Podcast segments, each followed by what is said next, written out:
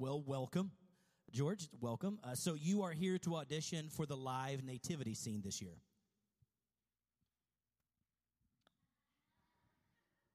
I am, yes, actually.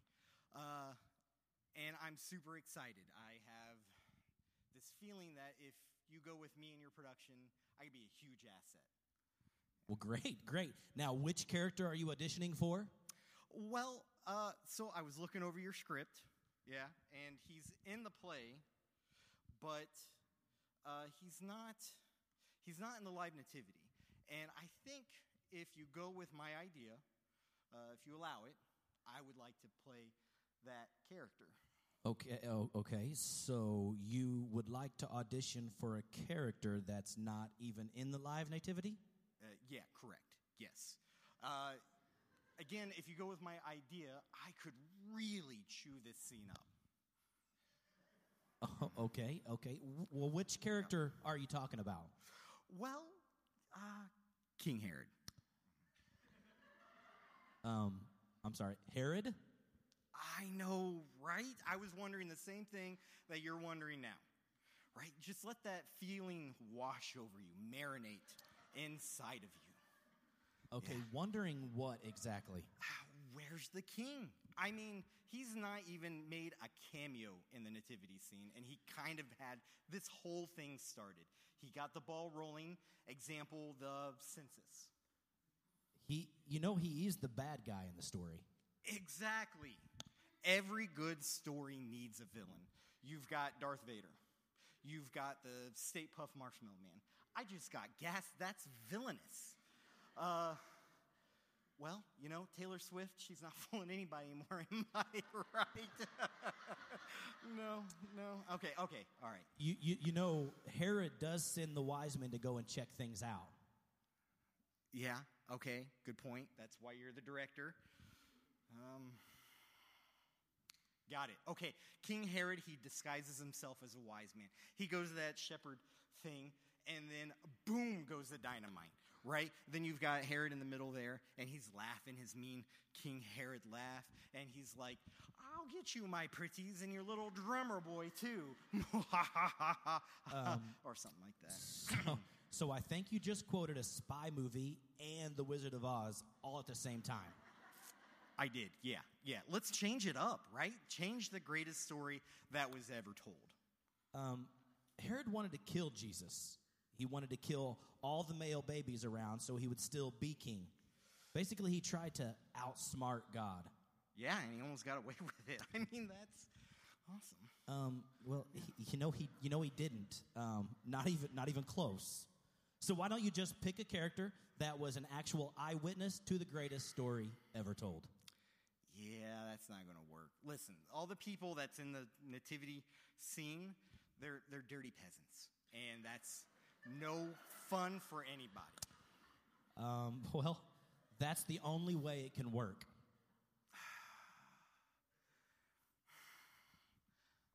I don't wanna. George, Fine. Listen, it's my idea, and it's a good idea, a great idea. It's my story. See, George, that's, that's why you and so many people get it wrong. See, it's not your story, it's his story. I'm sorry the script isn't about you. I would love for you to play a part in this story. But when you've made it all about you and your ideas, well, we lose sight of why we even celebrate the greatest story. Yeah, I hear you. M- me ego, not me amigo. Okay, well, let me let me see. How about the shepherd? He ooh, he gets to speak to an angel and has a big stick. Sure. All right, great. Okay. Hey, one if he's a time traveler, right? He goes back to the 8th century BC. Uh, he knows a whole bunch of stuff. He saves a whole bunch of people from destruction and despair. Yeah. And that's exactly what Jesus did. Next.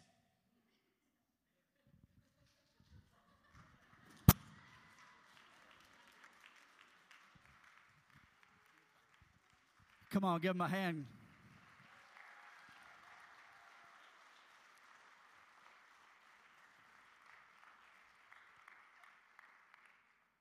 Amen. You know, Herod uh, played an important role in, in this thing when Jesus came. And uh, today I want to speak to you on, on this simple subject. We've been, weekly, we're taking a Bible character. We're and making it a little bit of fun, but, but in the truth of it is, you know, Herod was part of that, that moment in time. And so today I want to talk to you on this simple subject of a tale of two kings, a tale of two kings. If you have your Bible, go to John chapter 5, verse 24 for me.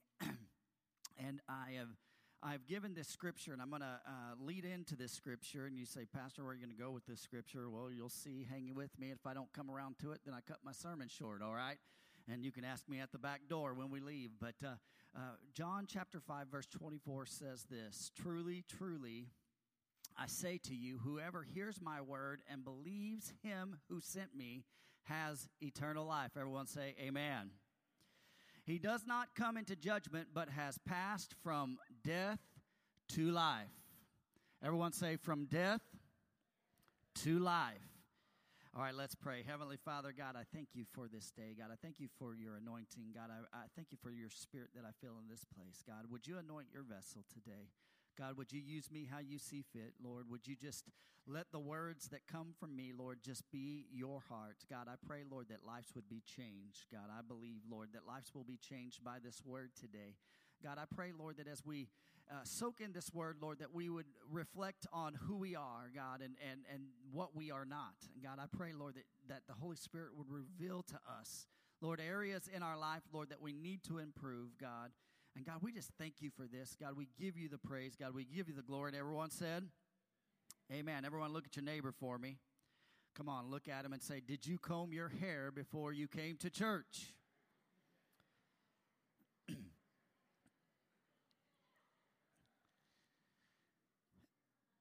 Interesting enough, Herod is the guy who finds his way into the Christmas story, but not for the right reasons or, or a good reason, right? Have you ever found yourself in a situation not for the right reasons, but but you just found yourself in a situation? Maybe you got a speeding ticket. Come on, somebody, right? You got pulled over, uh, not for the right reasons, but but you know you found yourself there. But but he is the guy who who tried to kill Christmas. Literally, he tried to to take it out. He tried to stop it. He is the original Grinch, except his heart is it, it doesn't grow three times. His heart remains hardened. All right. Uh, he was uh, as mean as Ebenezer Scrooge. Come on, somebody, right? And except uh, the difference between Scrooge and the Grinch and, and and Herod is this: Herod was real. He really existed. And, and, and, in our play, I loved how the director said, Hey, you're making this play about you, when in truth, come on, we do this with our spiritual walk with the Lord. How many know that this journey is about becoming like Jesus? We make it oftentimes about us. Uh, the reality is this that, that, that it's all, always has been Him, it will be Him, and forever and ever. Amen? Come on and give the Lord a hand clap of praise. You know, Herod was crazy. He was a little bit, uh, he was a little bit loco in the cabeza. Come on, and and so he he was just a little bit off. He was a little unhinged person personally. Uh, anybody know who I'm talking about? Anybody know anyone in your family who's just a smidge unhinged? Come on, you don't have to raise your hand. If no one in your family raises your hand, you are the unhinged one. All right. Um, but but he is a little bit unhinged personally, and, and he is a strange leader. He is a manipulator. And I tell you what, it sounds an awful lot like a bunch of us before we came into relationship with Jesus Christ and he changed us. Come on, amen. And, and so uh, I want to look at, at Herod today and compare uh, two kings today Herod and Jesus Christ. Amen.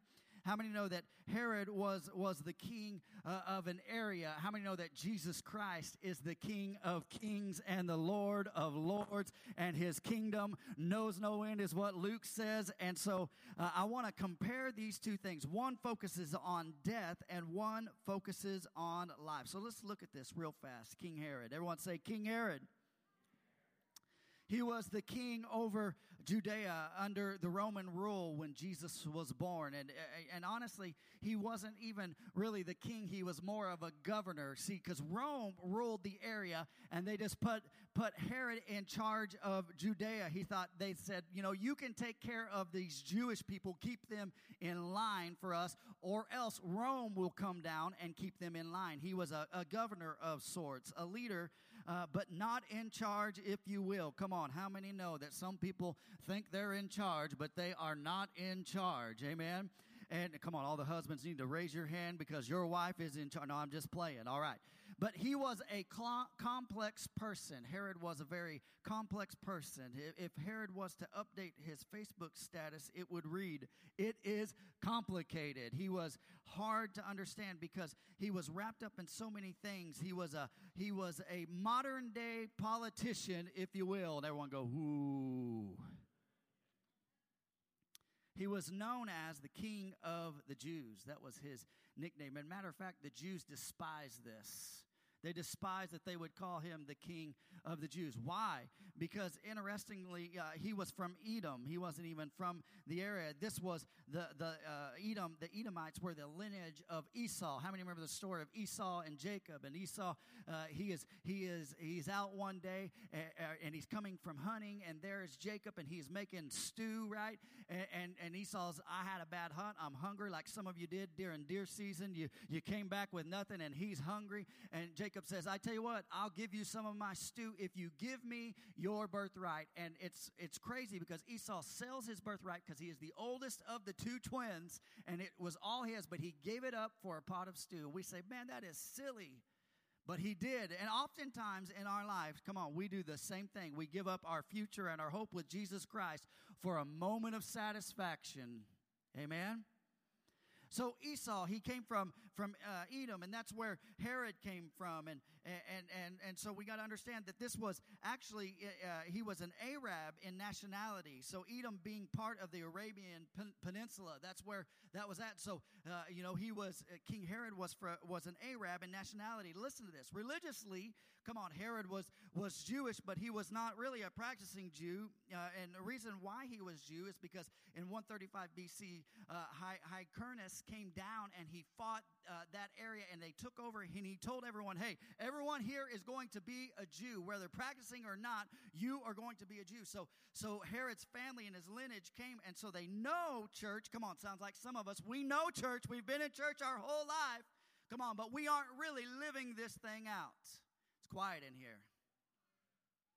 So, and, and, the, and the Jewish people, they, they despised this religiously because he wasn't really a, a, true devout Jew. Culturally, he was Greek. His first language was Greek. He, he esteemed to make Jerusalem like the great Greek cities and culture culture and diversity. So you, you start to see this picture of Herod. He's very complex. He's from one place, but he has a religion from another place, and but he esteems to be uh, uh, culturally from another place. And then check this out: he was he politically he was Roman. He he did just enough to remain in power. I don't care what I have to do. I'll bow down. I'll do these things. It doesn't matter. He was a cunning and a slick politician. And how many know we have those today? Nothing new under the sun. Herod knew what to say, when to say it, just to get what he wanted to do. He was complicated, but with all this going on in his life, he was constantly uh, paranoid. He was, he was so paranoid about losing his kingdom that that he killed a lot of people close to him. He was, he was a little bit crazy. If you looked, uh, looked at him the wrong way, I mean, if you were just threatening, and a threatening look, and he felt like you were threatening him, it was off with your head. You are gone. You are dead. Come on, I didn't mean to rhyme that, but that was good.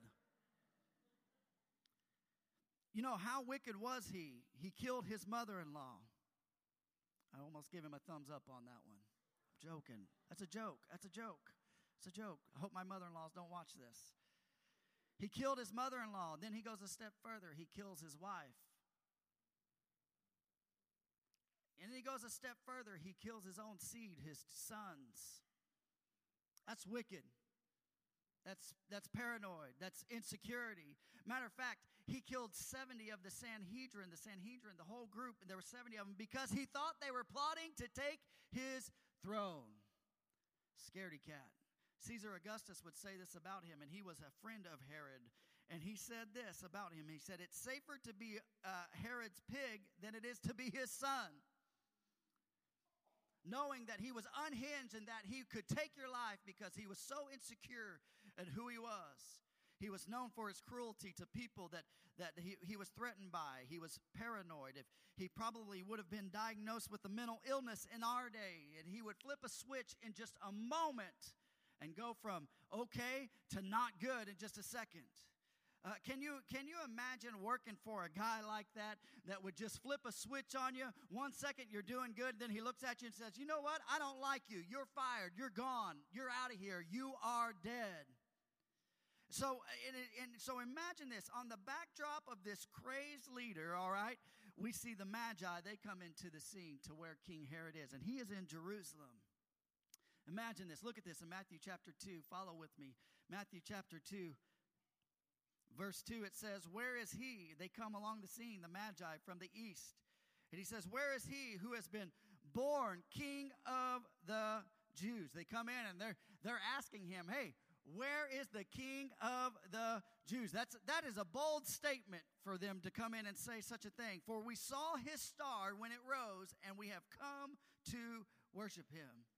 These magi, they come into the scene, and, and in essence, they tell King Herod, hey, uh, you know what they're saying when they come into the scene is, you are not qualified to be the king of the Jews. There's a, someone that is more qualified than you. So imagine coming into this unhinged leader and these magi, uh, and they come in and they say this. It is a major shot to old Herod as he is, his, as he is the political king there in that place, but how many know that he is not the king of kings or the lord of lords? So these magi, they're telling him, hey, in essence, they're saying, you are not the king. Maury Povich, you are not the king. And Herod, crazy, uh, you know, uh, you know, in his mind, they're, they're saying, you do not fit the role. And, and, and we are here in, in Jerusalem to seek him. And it, it's amazing because they had heard this prophecy back uh, way back when. In Isaiah, it says that it talks about the coming of, uh, of the Messiah to Jerusalem. Now, now there is a, a time and a place for that, but they go to Jerusalem to try to find this Messiah. But look at this in Matthew chapter 2, verses 3 through 6. When Herod the king heard this, he heard them talking about this, he was troubled and all of Jerusalem with him. You know why? Because he was scary, and everyone was like, if Herod ain't happy, ain't nobody happy, all right? And, and there was, they were troubled with him. And assembling all the chief priests and scribes of the people, he inquired of them where the Christ was to be born. And they told him, come on, read it with me. It says, in where? Not Jerusalem, in where? Of Judea for so it is written by the prophet, and you, O Bethlehem, in the land of Judah, are by no means the least among the rulers of Judah. You are a podunk little town in the middle of Judea, and no good thing can come from you. That's really what, in essence, what that what that is saying. For for from you shall come a ruler who will what?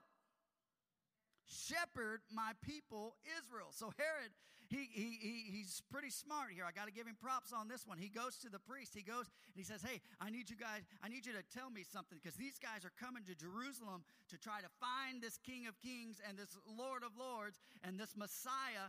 But, but, but the truth is, when he finds out from them, Hey, really where you should be going is Bethlehem, he actually helps them in their case. Herod does them a favor and he says, This is what I need you to do. I need you to go to Jerusalem because what the, what the priests are telling me is the prophecies actually say he will be born in Jerusalem. Look at this, picks up in verse 7. Then Herod summoned the wise men secretly and ascertained from them what time the star had appeared. And he sent them to Bethlehem, saying, Go and search diligently for the child, and when you have found him, Bring me word that I too may come to worship him. Liar, liar, pants on fire. Verse 9 After listening to the king, they went on their way. So, so this tells us something. Herod thought this king could be the son of David, a, a, a, Jewish king, a real king that met prophecy, not a political appointment. Come on, he knew, he knew he was a political appointment. And, and, and so he is insecure of the possibility that this could be the Messiah. And he tells them, Go and find him and come back and get me so that I may and go and worship him. And can I tell you something? We can tell what, what Herod's intentions are. They're not sincere at all. You know why? Because if he wanted to worship the king, come on, he would have went to Bethlehem.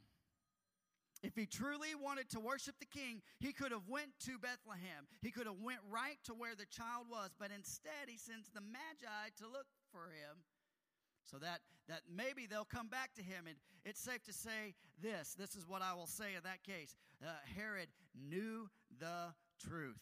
Come on everyone say truth. All right how many know the devil works in lies? The devil always works in lies. The devil is a liar, the Bible says. The Bible says he is the father of all lies. You know, all sin and bondage starts with a lie.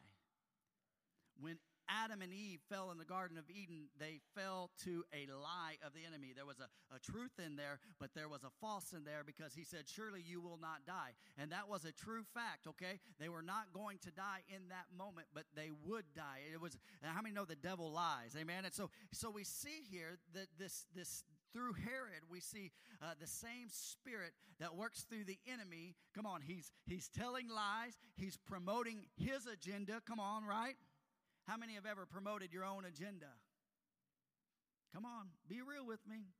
Come on, don't sit there like a lump on a log, like you don't ever try to get something to go your way when it's not going your way. The Magi, they, they follow the star and they, they see this young baby, probably at this time, probably two years of age, and, and they worship him and they bring gifts to him frankincense and myrrh and gold. And, and, and an angel visits the wise men in a dream and tells them, Hey, you don't go back to Herod, go home a different way. How many know that God will sustain you? God will keep you. When you're obedient to what God has told you to do, He will sustain you. Amen? How many. Uh, no, once you've experienced Jesus, come on, you'll go home a different way. Let me see your hand if you've experienced Jesus and you went home a different way than you came. I want you to look around this house. I, I, want, I want you to see that faith, uh, the faith that changes you, that Jesus Christ changes everything. I said it last week. Jesus changes everything. Amen.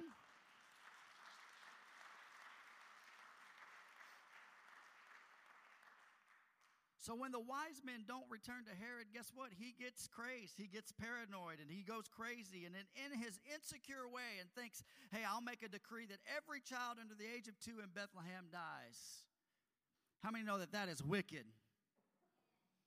How many know that that is wrong? That is brutal.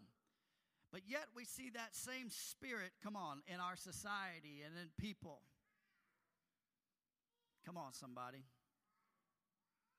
So, so, so goes the bedlam of Bethlehem, and, and every child under the age of two is killed by Roman soldiers going up and down the streets, grabbing every, pulling babies from probably crying, fighting mothers, trying to keep their child and, and trying to sustain their child. I don't know a, a good mom in the house that wouldn't go to blows for their kid, that wouldn't fight a 300 pound man for their kid if, they if that man was picking on their kid, that wouldn't give their life for their kid. But in that moment, they come along and they start taking out uh, uh, these two year olds. But an angel appears to Joseph and, and tells him, Hey, you've got to get out of here. You've got to go to Egypt. And how many know that if God has a plan for your life, God will sustain you? God will keep you. God will make a way when there seems to be no way. I don't care what the economy says, I don't care what the government says. Jesus Christ will always get the glory. Amen? So, Herod was the political king of the Jews. He was alive, but the truth of the matter is, he's willing to kill the truth. That's really what's happening. He wants to, to, to just, let's cover up the truth here. Let's, let's not make this work. The, the truth of the prophecy of the Lord, and he wants to overthrow that thing. And, and, and here's the thing we become unhinged from reality when we are no longer united with the truth. Let me say that one more time because that bounced off every wall in here. Listen, we become unhinged from reality when we are no longer united with the truth. You know what this nation needs? The truth. The truth of Jesus Christ. Amen? Come on. If we're going to do it, let's do it. But here's the case Herod was unhinged, and even though he, he knew the truth of Jesus, and he, I think deep down inside, he knew that who Jesus was and that he was the rightful king. Uh, but, but uh, you know, he had these, he validated his sinful actions because of his own pride. This is my kingdom. This is my rule. And how many know that pride is dangerous? Can I tell you something? Uh, man, emotions should be servants, not masters. Come on. I like this statement, and I say this quite often. Emotions are good indicators, but they are terrible drivers. Emotions will tell you where you're at, but listen, if you are driven by your emotions, you're going to have to re- make some regrets, say I'm some sorries, right? Have you ever been there? How many of you have had to apologize for something you said or you overreacted to? How many have ever had to go back to your spouse and said, I am sorry. I overreacted. I let my emotions get me. I didn't know all the details, and I am sorry, right? So we see King Herod driven by emotions, frustrations, and insecurity. He's unhinged in, in a sense. He, he could have witnessed one of the greatest gifts of mankind, but he's too driven by his own pride that he's unhinged and says, It's all about me and my kingdom. You know, in the Old Testament, we see a, a great example of this King Saul in 1 Samuel chapter 22. And when Saul started as king, he was, man, he was very humble. He, he, he really didn't even want to be king. He didn't. He was just like, man, I don't really want to do this. But man, the Lord elevated him, and through time, uh, come on, yeah, through time and through living, he became a little bit prideful, and he became a little bit, uh, uh, uh, you know, it's a, it's about me kind of mentality, kind of thing. And so this is what happened to him, and, and you can read this, First Samuel chapter twenty-two. I'll give you three things real fast that happened to him. Is number one, uh, he appealed to his sinful thinking. He he began to have pride, and he began to covet because David was growing and and, and might and power and would soon be the next king. But instead of embracing him, uh, you know, and, and he could have, you know, he was he was more uh, coveting. He's like, well, David's from the from the tribe uh, of Judah, you know, uh, that's that's the place to be from. I'm only from the tribe uh, of Benjamin, and so that's a lesser known tribe. And and and what happens is we begin to start thinking and saying, boy, I wish that was me. Come on, right? I wish that was me. But here's the second thing that Saul did. He he appealed to his self self pity. And come on, I'm going to talk to somebody in here. Everyone is against me. Right? Don't we do that? Oh, everyone's against me. Woe is me. God is against me. Right? Have you ever said that? We go around, you should feel sorry for me because I'm going through so much stuff. You know, sorry in the word in Hebrew is, is the word chala or kala, and it means this sick. We're sick. And, and, and it's, it's about us. So Saul wanted everyone to be sick for him. Hey, I'm, I'm struggling here, and I want everyone to feel sorry for me. Come on, right? Here's the next thing that happened to Saul. He, he after these three steps, the second step, the third step is this. He, he appealed to his sinful action. He began to promote a lie. He began to lie about David, and, and he began to push people to do the wrong thing. But it, we see this exact same thing playing out in Herod. So something that happened in the Old Testament is happening right here at this place. How many know the devil is a liar? The devil uses lies. And, and, and Saul, the Bible tells us, became unhinged. So did King Herod. And Saul knew the truth and he denied it. King Herod knew the truth and he denied it. Herod was about death. Everyone say Herod was about death.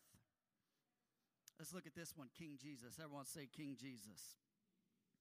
You know this is this is his story or his story, right? Jesus Christ literally means Jesus the anointed one or Jesus the Messiah. Everyone say Jesus the Messiah. Here's the difference between Jesus, come on, and Herod. Jesus came humbly. Zechariah 9 9 would be prophesied to say, said that he would come lowly. He came as a child, he came as an infant, an infant child. There is nothing more innocent or vulnerable than a child. We have laws protecting kids under certain ages because they are vulnerable. Come on, right? And, and, and we try to protect them. But a little baby in your arms, man, there is nothing sweeter than just a little baby that can't do any harm. The only thing they can do is poop in a diaper, come on and cry at you a little bit. But they are so sweet when you rock them, you begin to love on them, but they are vulnerable, right? If left out in the cold, they will die. If not fed, they will die, right? So Jesus comes in the form of a, of a child. You know, I begin to think about this. When, when our kids hurt, uh, you know, we want to help them, right? Even when you get older, when your kids hurt, you know, you see them going through pain, you're like, man, if I could take their pain for them, I would take it for them right here and right now. When I was little, man, we were preaching a camp. My mom and dad were preaching a camp. I was not. I was just coming along.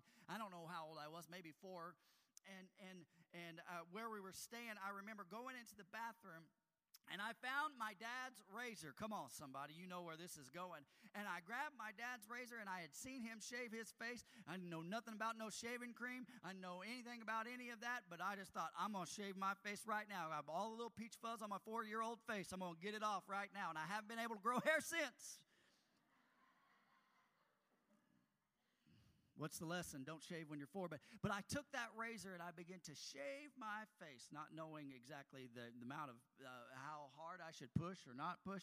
And you can, you can believe what happened to me. I had scars and scratches all over my face. And I came out of the bathroom and I looked like I, you know, was out of a scary movie or something. My, my mom said, What happened to you? And I was like, I don't know. And, and, and, and, and this lady there that was working the camp, she was the camp nurse. She saw me and she put some band aids all over me. And every time I would go up to her and I'd be like, oh, oh my face hurts, she'd give me another band aid. And I had like 25 band aids all over my face.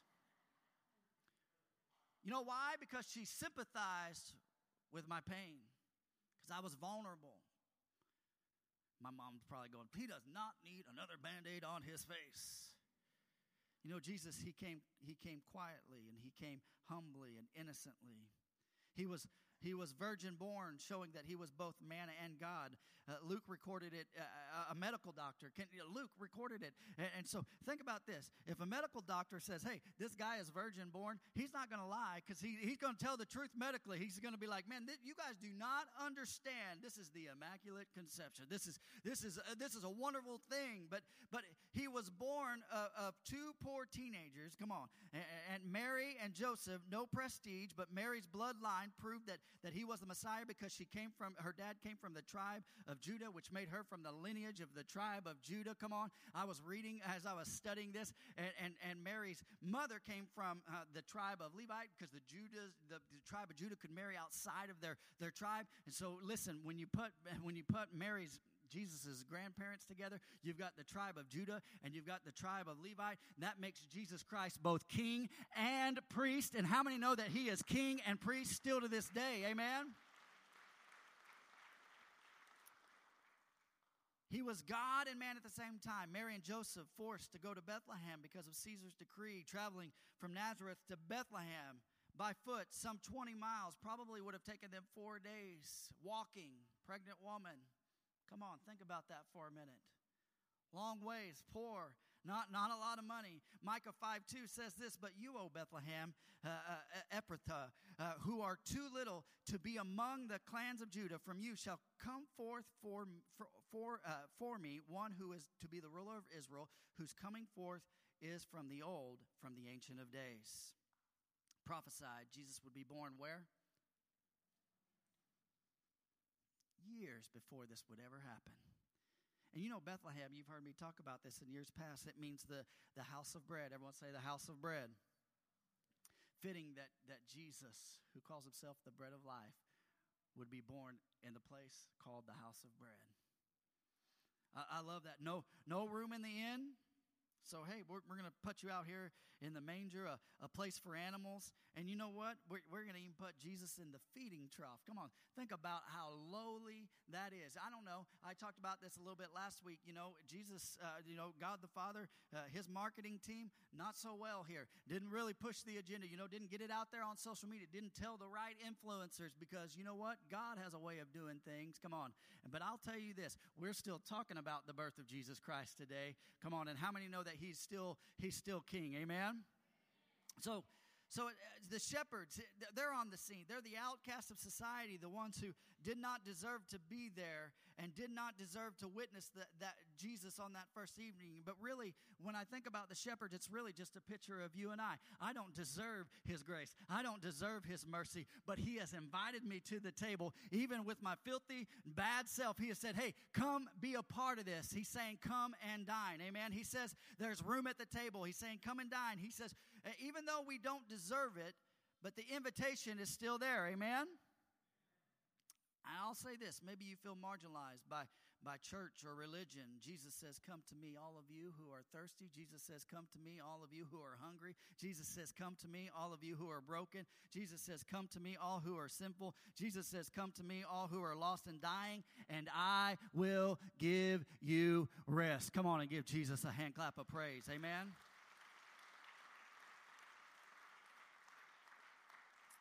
So God majors on helping the lost and the hurting. Jesus would live a perfect life, no sin, following his Father's plan, establishing a kingdom with no end, is what Luke 133 says. And he would die on a cross for your sins and my sins. And then he was raised from the dead. And the Bible says this He now sits at the right hand of the Father and he's interceding for you and me. And one day he's coming back for us. Amen. Jesus, when he first came, he came in humility, but when he comes back this second time, the Bible says he's coming with a sword in his hand. He's coming on a white horse, and it says his vesture says, King of kings and Lord of lords. And when he comes this second time, he's going to come down the Mount of Olives, not on a donkey, but on a white horse, and he's going to set foot on the Mount of Olives, and the Bible says that it will split, and, and he is coming back. Amen? Do you believe that? What are you saying, Pastor? Jesus, who came humbly, will reign forever and ever. His kingdom will have no end. Unlike Herod, his kingdom gone. It's over. Jesus wants you to be a part of his kingdom. So, so I want to look at this. Everyone say, Jesus' kingdom is life. Jesus' kingdom is truth. So I want to make a comparison here. I'm going to ask the worship team to come real fast. Two kingdoms. Herod's kingdom is about the pleasures of now really when you think about it it's about me it's about what i want. Herod's herod listen to me listen to me people. You've seen people leave the building before. Listen. Herod represents people people who know the truth but the truth is nothing more but an inconvenience to them. That's what herod represents. He he people who who want prestige they want the pride of life they want their own desire these are people that say following Jesus is too hard. It's inconvenient to me because it makes me not get to do my own desires. And I believe Herod knew that Jesus was the true Son of God. And I, I believe Herod understood that Christ was a, was a threat uh, or a hold to his power. But, but Herod spent his life fighting for this prestige and power. Those two things he just fought over and over, killed and killed and killed just to try to claw his way to the top. Herod's represents us who know the truth, come on, but our lives don't represent that truth. Let me say that again. Come on, you ought to write that down. Herod represents us who know the truth, but our lives don't represent that truth. I know who Jesus is, but my life doesn't represent who Jesus is. And Herod majors on things like self pity, self pleasure, self promoting, self sustaining. I'd say many of us know the truth of who Jesus is in this building. Amen? But here's the thing like Herod, we're not the first to go and worship him. We'll let someone else go do it. Go tell me about it, and then I'll see if I want to do it. But indeed, you know, we do things out of our own self preservation or preservation. Sin is it's not just the bad things we do against God, but it's you know, sin is fighting for possession of your soul. Listen to me, people of God. Listen to me. Everyone in the building. Sin is fighting for the possession of your soul. All right? And, and so it wants to kill you. The Bible says that the wage for, for sin is death. It's death spiritually. And Satan's devices have not changed, they have been the same. Since the fall, he has been trying to steal, kill, and destroy the truth of God. But how many want good news? Here's the good news. Everyone look at your neighbor and say, Here's the good news. I want to talk about this Jesus' kingdom. Everyone say, Jesus' kingdom. You know, Jesus' kingdom is not about you, it's about Him. It's not about you, it's about Him. See, here's what I know truth stands in the way of a lie. Right? Court of law, truth stands in the way of a lie. Truth challenges Herod mentalities that we, we struggle and fight to maintain control. Can I tell you this? Listen to me, buckle up. Here we go. Jesus is the truth. John chapter 1, verse 14. I love what, what John says here. And the Word became flesh and dwelt among us, and we have seen his glory. Glory as the only Son from the Father, full of grace and Come on, say it. Grace and. Say it. Grace and. Jesus humbly came. In Matthew, we learn that Jesus is the Messiah. In Luke, we see that Jesus is the Savior of all. In Mark, we see that Jesus was the suffering servant. In John, we see that, that Jesus was God indeed. I, I, I love this. Look at this. John chapter 8, verse 32 says, And you will know the truth, and the will set you. You will know the, and the will set you talking about Jesus Christ. He'll set you free from drugs. Brother David? He'll set you free from drugs. He'll, he'll set you free from sin. He'll set you free from bondages. He'll set you free from lies, from lust and strongholds. Everyone say this Jesus is the truth. Look at this, one more. John chapter 14, 6. Jesus. Everyone say Jesus. Jesus said to him, I am the way and the truth and the no one comes to the Father except through me. And the thing about Jesus is this He did all this because He loves you. Okay? And all he asks is that you believe in him and that you that you submit to the lordship of Jesus Christ and that you give your life to him. It's that simple. He did all the work. It's finished. And that's the only thing he asks. So everyone say, Jesus is the truth. He's the truth to all the lies of your flesh and the enemy speaking to you. Today, uh, will, you, will you come to know the truth? And the truth, listen, when you come to know the truth, the truth will make you free, will set you free. Amen? How many know that Jesus has set you free?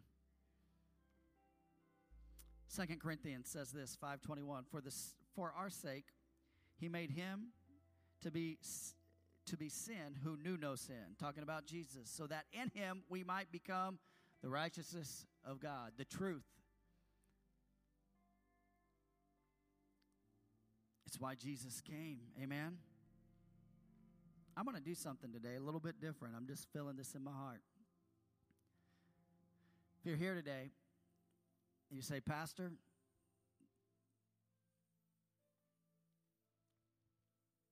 I want to encourage I want to encourage someone. I don't want to call anyone out. I want to encourage someone today. If you're here, you say, "Pastor, I've been set free by the truth of Jesus Christ. Will you stand?" Come on. Come on. There, I, if you can't stand, if you can stand, you may not be able to stand.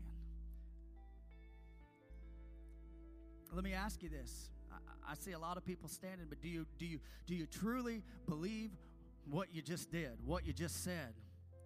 Because the Herod mentality says, I know Jesus, I know who he is. It's inconvenient though. But I want to challenge you today. Come on, I want to challenge you today to run to the truth of Jesus Christ and God's kingdom. Amen. And when you do, come on, self pity, sin, selflessness, pride, and arrogance, man, all those things will fall to the wayside Because once you submit your heart to God, the Bible says this that, that we are to die to ourselves. The Bible says if you go looking for your life, you will lose your life. But when you give up your life, you will gain life, eternal life. And Jesus, before that statement, would say this Hey, take up your cross and follow him, or follow me. Follow Jesus. Follow him in the truth today. Amen? You know, I'll say this Jesus' story is about him, it's not about us, like the play we talked about. And I would, I would venture to say this with every, ba- every head bowed and every eye closed. If you're here today, you say, Pastor, I hear you loud and clear. I think if we're not careful, we've been in church so long, we become so comfortable. We believe in the truth, but we don't walk in the truth. Tale of two kingdoms here one is temporal, and one is eternal. Jesus' kingdom will last forever, is what Luke says. If you're here under the sound of my voice and you don't know Jesus as your personal Savior, or you say, "Hey, Pastor, I, I need to I need to make amends. I need to I need to come back to the feet of Jesus. I need to respond to Him today."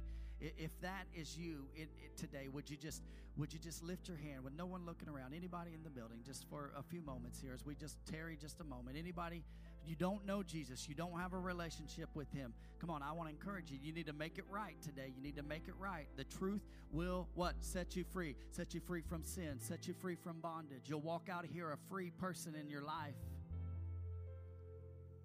Amen. Anybody, anybody as I wait, just to tarry just a moment, just a moment longer. Thank you for that hand. Thank you. Come on, anybody else? Anybody else? Come on, no one looking around. Come on, be sensitive for me just a moment. Come on, please be sensitive for me. I, I know, say, Pastor, we're taking a long time. Man, there's a soul in the balance. Hmm. Talked about spreading the good news last week. There's a soul in the balance. Come on.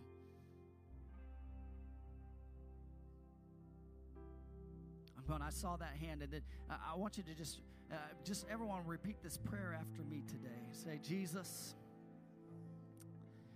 God, I come before you. God, humbly. God, in need. God, hurting and lost. Lord, I know you came to this earth. Lord, I, I know you are the truth. Lord, I know you are the way. Lord, I know you are the life. Lord, I, I admit that I am a sinner, that I have failed, I have made mistakes. But Lord, I believe in you. I believe you are the Christ. I believe you came to this earth, virgin born, lived a perfect life, died on a cross, raised from the dead, and then are interceding at the Father's hand for me. God, I confess with my mouth, Lord, all my sins. God, I'm sorry. God, forgive me. God, redeem me. God, make me whole. In the name of Jesus, I pray. Amen.